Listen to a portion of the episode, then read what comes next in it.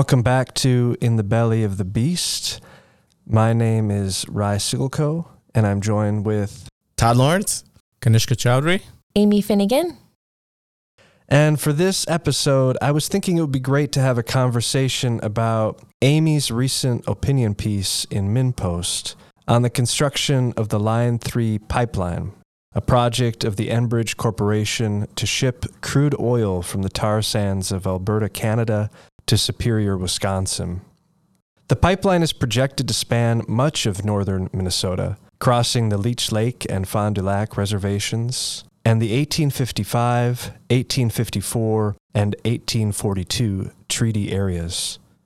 In the piece, and I would really encourage our listeners to look for it and to read it, Amy, you speak to your profound sense of grief over what you call the disregard for life that is evident in the construction of Line 3. You also connect the construction of the pipeline to the climate crisis, this summer's drought, the wildfires and smoke, and the chemical contamination from pipeline drilling. I think for me, what I was most moved by in your piece was its deeply personal dimension. Your fears about your children's future, your sense of responsibility as a parent to both protect your children from dangers and anxieties about the world and its many problems, while also wanting to nurture them to tell the truth about destructive projects like Line 3. Of course, much like the community of water protectors that formed at Standing Rock in 2017 to protect the Cannonball and Missouri River from the Dakota Access Pipeline, Line 3 has become a critical site of ongoing indigenous struggles against destructive practices of settler colonialism and extractive capitalism. In June, the Anishinaabe organizer, writer, and really a critically important voice right now, Winona LaDuke, who lives on the White Earth Reservation, was arrested along with several others for trying to stop the pipeline from crossing the Shell River. Opposition to Line 3 has been fundamentally about the protection of water, because, as was the refrain of Standing Rock, Mni Wiconi, water is life. Amy, in your piece, you write, quote, as a mother, I know that my purpose is to protect and nurture the lives I birthed. Every day I try to protect my kids from the dangers in this world. I buckle them into car seats. I put on their bike helmets. I hold their hand when we are in crowds. I place them in the care of only trusted adults. I also desire to protect them from the scarier things that keep me up at night like what kind of a future they will inherit as an environmental catastrophe unfolds around us. In this moment, these worries are focused on the human induced harm being imposed by the construction of Line 3 in Minnesota. And later on, toward the end of the piece, you write this Unlike the water protectors who are sleeping at Camp Firelight in Clearwater County, I can't see or hear the searing sounds of the pipeline drill every day, 24 hours a day, though it is haunting me. It is easier to put it out of sight, out of mind, as I tuck my children into bed back in the Twin Cities. But as a mother, I teach my kids to tell the truth, to respect others and our earth, to repair harm, and to speak up when something is not right. I know that I also must practice what I teach. It's a really beautiful piece, Amy, and it seems important for us to talk about it together. I wonder if we could begin by asking you, Amy, to speak a bit about the background to the piece, why you wrote it, the kinds of issues and questions that it raises, to speak more about the personal dimension and the political kinds of questions that you're asking right now. Thanks, Rye. Um, just kind of hearing those words again just kind of brings me back there. And um, that grief is real. Um, the grief of loss and of devastation to life that I think is ongoing. Many folks have been paying attention and have been engaged in Line 3 work for years. The water protectors that have been really leading this Indigenous led movement have been on this for seven years in Minnesota. And I feel like my activation on that has really been in the last year. So I'm kind of coming to the game late. I think for me, a couple of things I think are really compelling to me. Um, there's a lot of talk. We've been talking and teaching about climate change as a concept and as a as a process that's happening, and it can seem kind of abstract and and out there. And I think for me, mobilizing and organizing around line three has been something very tangible right here, right now. And it's like where I can take the rage and even the grief that I might feel about these issues and put it to something right now because people are people are working right now to oppose this pipeline. Another piece for me on why this is so compelling is that line 3 is very intersectional in terms of the issues that it brings together. The fight against line 3 is about indigenous sovereignty. It's about fighting against corporate power and racial capitalism. It's also about pushing against the militarized police state, which is, I think, very connected to that racial capitalism piece. And it's also, of course, about climate and about lifting up a regard for life. The last thing I was going to say is I think another piece that's just been so moving for me in this is about how um, the indigenous folks that have lead these these actions that I've been to, there's a lot of like invitation to ground ourselves and to really like literally i can think about last week uh, someone saying to us i want you to just close your eyes for a minute and think about like why you are here and what really matters. And i think that like constant invitation that persistent invitation to really reflect on like big existential questions is really inviting for me and is part of what has compelled me to participate in in this movement I think in terms of a couple other things, do you want me to just chat for a little bit about other thoughts that I'm having? I have a couple to maybe two other things that I want to lift up.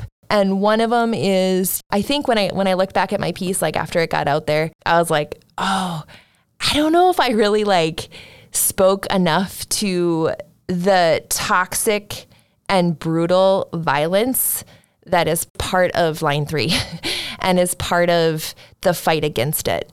Um, and it, well, actually, I think it's a part of the repression against the water protectors.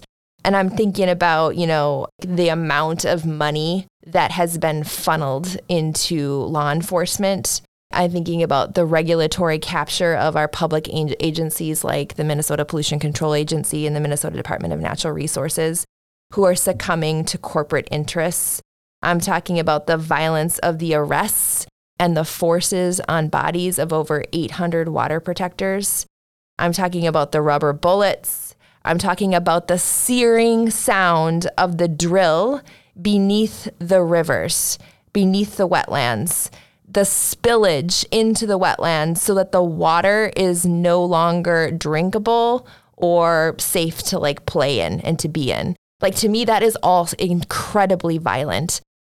I don't know if my piece lifted that up enough. I think what water protectors are pushing against is this brutality and this ugly and this this visceral sort of toxicity. Nick Estes, who's someone that we have, um, historian, Dakota historian, that here the four of us have read some of his work. Our history is the future. He wrote a lot about the No DAPL and Dakota Access Pipeline, but he has a piece in, in Jacobin in uh, 2019 where he's reflecting on this. And I just speak so much truth to me. He says, We are, quote, rising against colonial and corporate extractive projects. But what's often downplayed is the revolutionary potency of what Indigenous resistance stands for caretaking and creating just relations between human and non human worlds on a planet thoroughly devastated by capitalism. And that is, that is, I want to give a of snaps to that. That is truth. I think there's this this toxicity that we're pushing against, but there is something incredibly beautiful that is being built.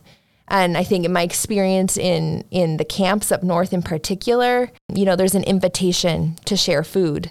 There's an invitation to like to you don't need to be productive right now in the terms of producing work. Your job right now is to hold space. Your job is to share your story. Your job is to connect and build relationships in July, a couple days after the piece that I wrote, I, my whole family was up at the Shell River camp, which is the river that Winona LaDuke was arrested at in July.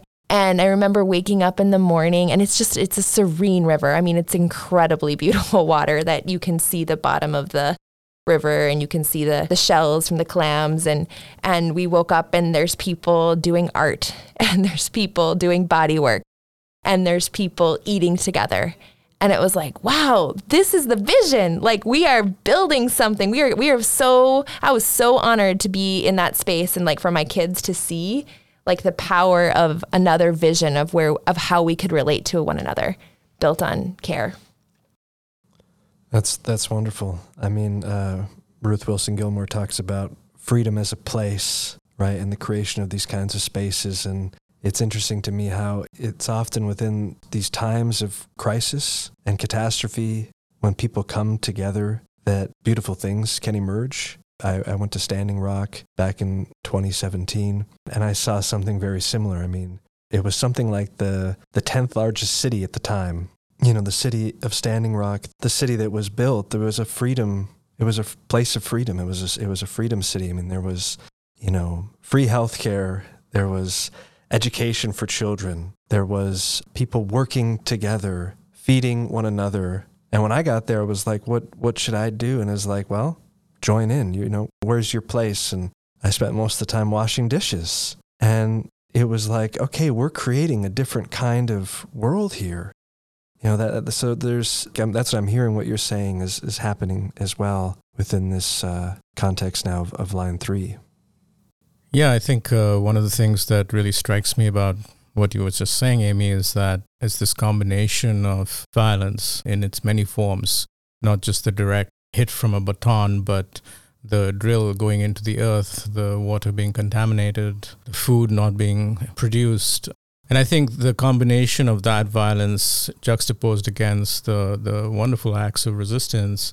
And we saw this even in our own city in George Floyd Square, right? suddenly there is this space where we show there's another way to live that one does not have to interact with each other through this kind of metaphor of violence and, and uh, the state.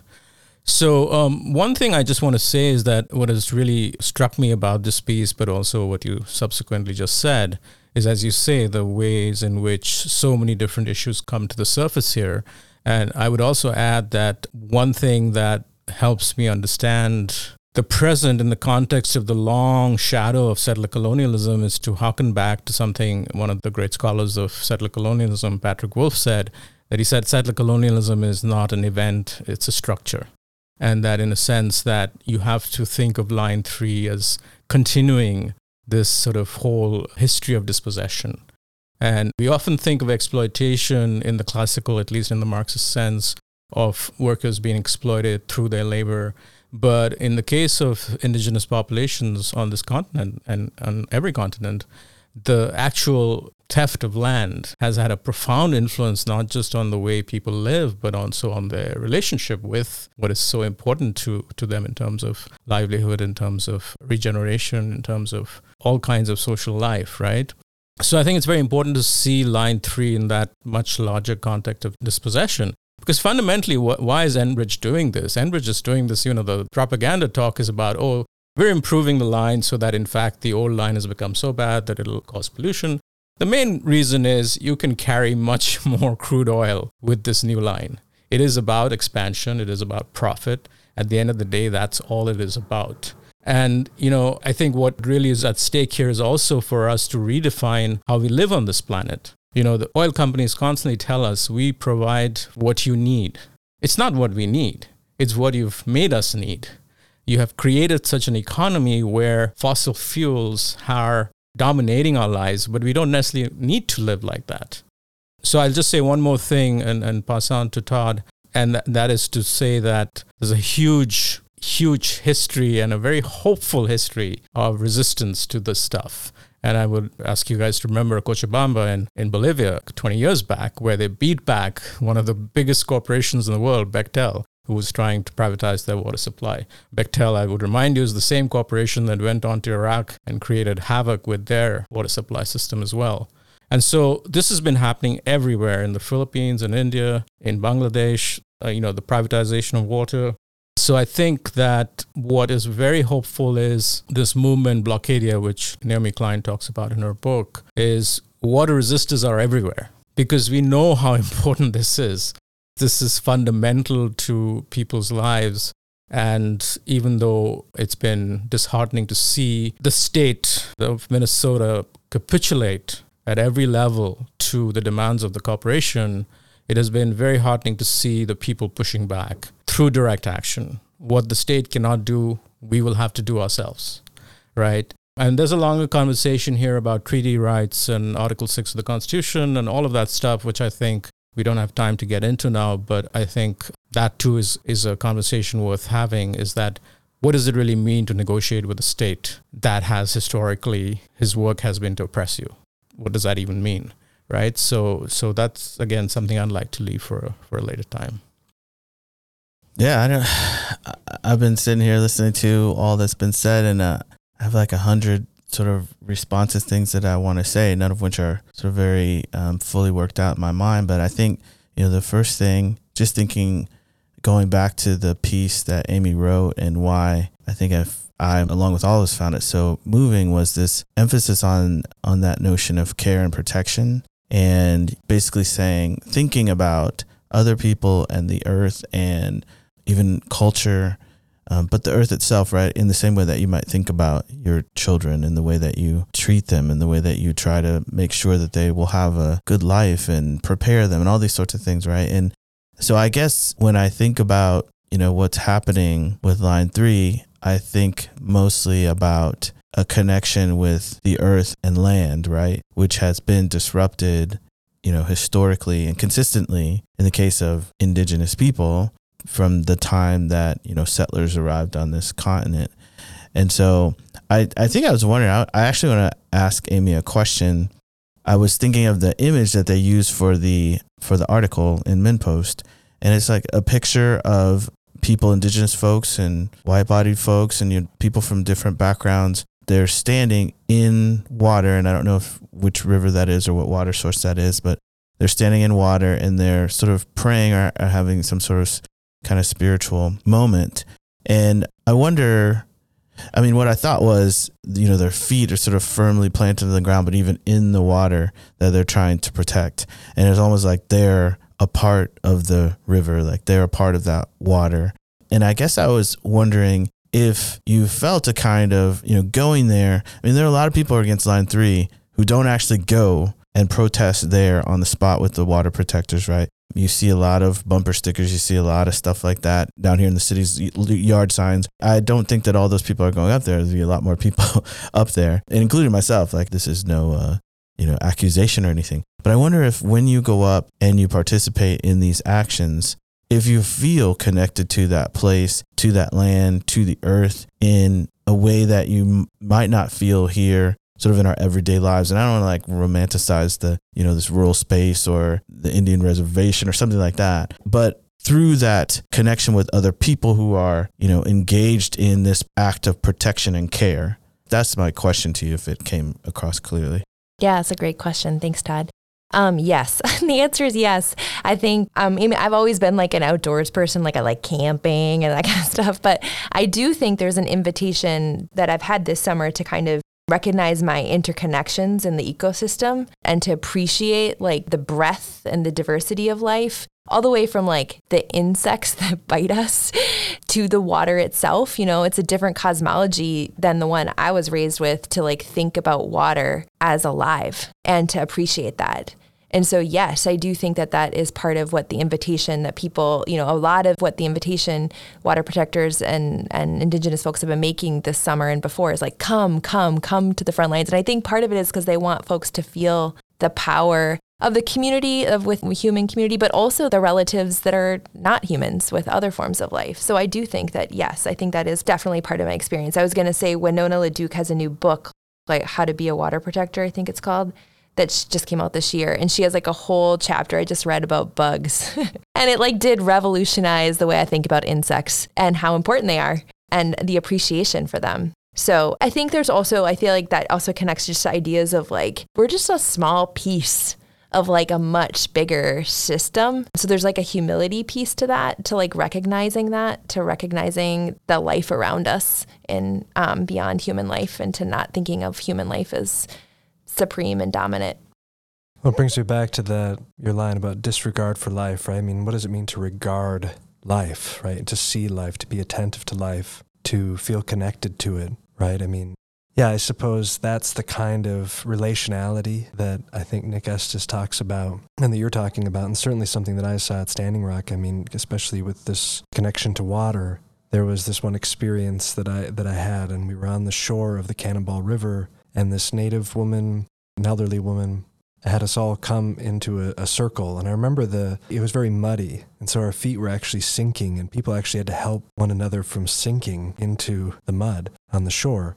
But she went to the water and she scooped up some water into a jar. And she had us pass the jar of water around and drink out of it. And of course, you know, you ask questions like, is this going to be safe? Is this, you know, can I just, am I going to get germs? And she wanted us, though, to taste the water, right? To know intimately what it is that we're here for, what we're here to protect, to be connected to it in some fundamental way. I mean, that was a really transformative experience being in that space for me to learn about my own disregard for so much of life. It's like yesterday I was outside and I began to see these beautiful flowers and bees and butterflies. And I thought to myself, why don't I ever notice these things? What am I doing all day long to not notice these things? I get in my car. I think I know what you're. I think, but, yeah. yeah, you're. You, I mean, think about what we are doing every day is you're working, you're scrambling, you're stressed, you're taking care of things, you're you're engaged in everything that's required of you, you know, by capitalism, right? I mean, like I've very much been thinking about this, you know, just from what you said. That's why I asked that question, Amy, you know, because it seems like again, like I don't want to romanticize, you know, sort of like this particular way of being in the world, but there is a way that the kind of life that we live that we in one sense choose, but in another sense, don't really choose, disconnects us from the thing that gives us life, right? And, you know, I was thinking about Kanishka was saying, what is Enbridge arguing? You know, what's their real reason? It's because they want to move more crude oil. That's the ultimate goal. And if you were to ask them, like, why do you need to do this? They'll say something like, well, renewable fuels are all well and fine, but we need something to rely on before we get to that point, right? If that were is true, the reason that's true is because we won't stop. We won't stop and change the lives that we're living. And it's a way of kicking the can down the road, right? Of delaying either, you know, sort of putting off a change that could save us all or of sort of embracing our own destruction, right? You know, so I mean, I think like our inability to see the earth, the what, I mean, the freaking river runs right through the middle of our city, mm-hmm. right? But how many people really see it as a life giving thing? We see it as a thing that's just like you cross over a bridge or you use it for transportation or you know some people dumping things. I mean you know it's it's just like whatever i'm going across town right? So that seems to be the thing that's missing for so many of us in our lives. We if we saw our lives that way if we saw ourselves if you saw the flowers all the things that you're talking about rye we might live differently right? But we don't. I think the uh, Rai put his finger on why we call this podcast from the belly of the beast, right? I mean, in a sense, the reason we don't see it is because we are in the belly of the beast. I mean, just look at all of us sitting here in this room with the objects that are in this room. We have phones, we have laptops, we have equipment. And if I want to bring this back to the topic on hand here, producing each one of these items have taken hundreds of gallons of water the clothes we're wearing, the equipment we're using, the chips, the batteries in our phones. And this is at the same time that the average distance a child or a woman in Asia or Africa walks to get water is between three and a half to four miles. That's the average distance. Okay? So when we talk about the flowers and the bees, it's not just about that we're alienated from nature and its life forms. We're alienated from how incredibly implicated all of us are in this global system of capitalism, right? I'm sitting here with a laptop in front of me, which would provide, you know, rewashing the chip from this would provide enough water for a family to live on for days, right? But the thing is, we're not aware of this, or we've been, it's been normalized to such an extent that, you know, we have to go stand in the water or have water being, you know, to, to reconnect in a way that shouldn't be necessary. But that is that is what it means to be in the belly of the beast. So yeah, I, I mean, I, it's just a very rich conversation because I think, you know, I, I hear things and then it provokes other kinds of ideas. I just wanted to say one thing about. Uh, I have a quote here from an address delivered in July of 2015 by Pope Francis, and he was in Bolivia on a visit there. And uh, this address was in San- delivered in Santa Cruz de la Sierra. This is what he says Let's not be afraid to say it.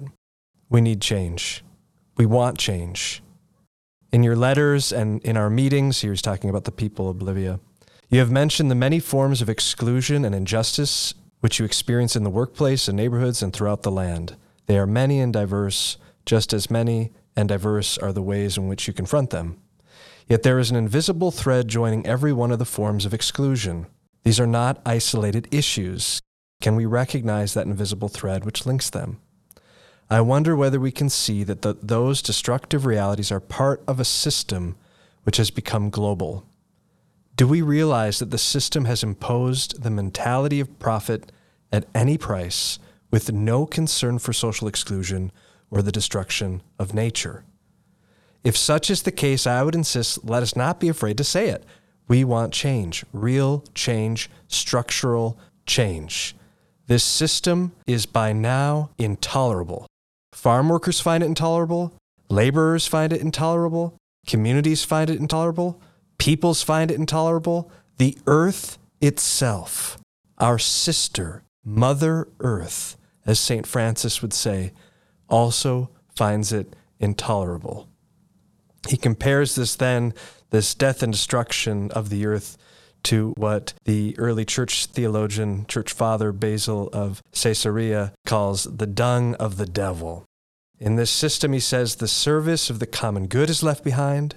Once capital becomes an idol and guides people's decisions, once greed for money presides over the entire socioeconomic system, it ruins society. It condemns and enslaves men and women. It destroys human fraternity. It sets people against one another. And as we clearly see, it even puts at risk our common home, sister and mother earth. This is Pope Francis speaking of Bolivia. This, this has to do with, with questions of faith, of commitment. For Catholics, to follow the Pope means to say no to these things, to act against them, right? To be committed to life. I was just really struck by that. Wanted to share it. Thanks, Ray. Um, I I was gonna. I'll add one other thought, which was um, you had asked me earlier too, like what questions I sit with still, and it speaks to Kanishka. You were talking about like how we're all implicated in this in these systems of oppression. So Tuck and Yang wrote this seminal piece, "Decolonization is not a metaphor." And they say settler colonialism and its decolonization implicates and unsettles everyone. I think that that is something that I that's like sits with me. Like I'm implicated in settler colonial projects. I'm implicated in the capitalist project that is part of why we see this pipeline coming through. And it's it's very unsettling to to kind of like let that sit there. It like makes me feel like a rumble. And I know like this summer I felt like a rumble inside me. I I think the gravity and the grief of the implication of this system is really intense. And I also know that to sit with that energy only is not generative. To go through life just settled on the grief and the freneticness of the toxic implication of what I'm part of is not helpful. I can't raise children. I can't be part of a community. I can't make music. I can't teach like in that space. So it's like how do we how do we settle ourselves, our bodies, so that we can be generative, but also recognize the unsettling realities of being implicated in these systems. So I, I sit with that. That's a tension for me. I do think to speak back to your point, Todd, about like when you're asking, like those people are in the water. And I do think there's a life force that when we really connect with the earth, with water, with natural pieces, I do think that that can also give us some energy that can help perhaps settle us in generative ways. Mm-hmm. Well, clearly, there's a connection between our disconnection from the earth and our inability to recognize the kind of violence that's happening right now with the construction of this pipeline. If we were more connected to the earth, mm-hmm right? If we were more connected to the water, if we were more connected to the things around us, if we weren't so alienated from it, yeah. we would all be out there stopping it, right? Yeah. So I mean, there's this. Th- this is kind of the. This is the question. This question of a, what does it mean to have a regard for life, and and how do we how do we live into what you're talking about? I guess you know where we we're standing in the water together, where we're in touch with our surroundings, right? And given the kind of world we live in, it becomes difficult to find spaces to do that, to find time to do that, right? Because time is always running out. We always have other things to do. There always you have to work. You have to pay the bills. You have to. Yeah, I think I just want to add one final thing because I think we're getting close to the end. Um, I love everything that's you guys have been saying, and this is really resonating with me. And I also want to throw in, I mean, I just think that all people who have been, let's say, have had land taken from them, have been disconnected from their places, have been the victims of extractive you know, sort of actions. And we should be joining together, right? I see, you know, I was talking with someone the other day about the connections between the taking of land from indigenous people and the taking of land from black people, for example. And then I think I was talking to Kanishka the other day. I was talking about baseball. And I was talking about Dodger Stadium and how Dodger Stadium is built on a, a Latinx community where all the people were kicked out in order to build a stadium, right? Like this happens all over our country. And as Kanishka was, you know, sort of saying, all over the world, really, right? That people are moved, they're disconnected from the land in these violent and forcible ways. And we should see the action at line three, uh, against line three, as a kind of part of a global movement to not just reconnect to the land, but to understand our relationship to the land and to think about the ways that the system wants to disconnect us and take the land away from us. Like if we have a kind of ownership or a kinship with the land, you know, even so much that we can't even see the places or recognize the places that used to be ours. And I think this is this is really important. And so many of the movements that I have, you know, written about or been a part of or have witnessed have been about, you know, I, I think of urban farmers in North Minneapolis putting your hands in the soil, black people who felt like this is a tradition that I'm regaining, relearning a, a relationship with the earth as a productive kind of thing where we grow things, right? Or, you know, the people that I've worked with in Southeast Missouri whose town was destroyed. And then, you know, Deborah, this person who is being sort of given this land back saying, I want my feet to be in the ground. I want to be connected to the place where I was born, right?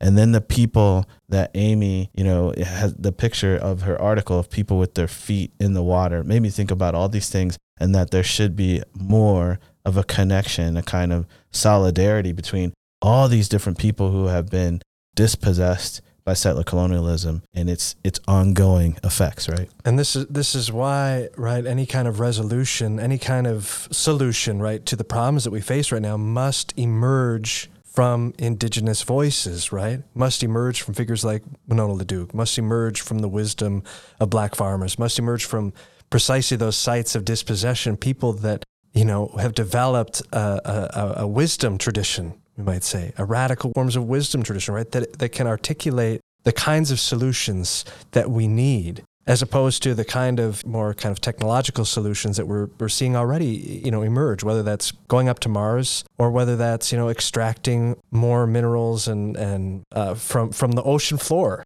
right or like the other kinds of kind of techno attempts to solve as if the issues that we face can be solved by the same system that created them. That's not where we're going to learn. That's not how we're going to move forward. That's not how we're going to repair the earth and repair social relations. I think if you uh, one positive aspect of the militarization of the police and the the real brutality of the way uh, water warriors have been met, and even this uh, uh on Sunday when people marched to the governor's mansion, seventy people were arrested. I mean, I think there is a real fear on the part of the state that this is a viable movement and that there is, this is democracy in action. People are willing to protect their lives, protect the land. And I think that if there's anything good that comes out of seeing this kind of reaction from the state, they're scared. I think they know that there is potentially, there's power here. And there is not just a radical tradition that people are drawing from, but looking into the future with some degree of hope. So I am, you know, in the midst of this kind of um, sort of beating up that's going on uh, by the state. I'm I'm extremely hopeful for for the future. Thank you. You've been listening to In the Belly of the Beast.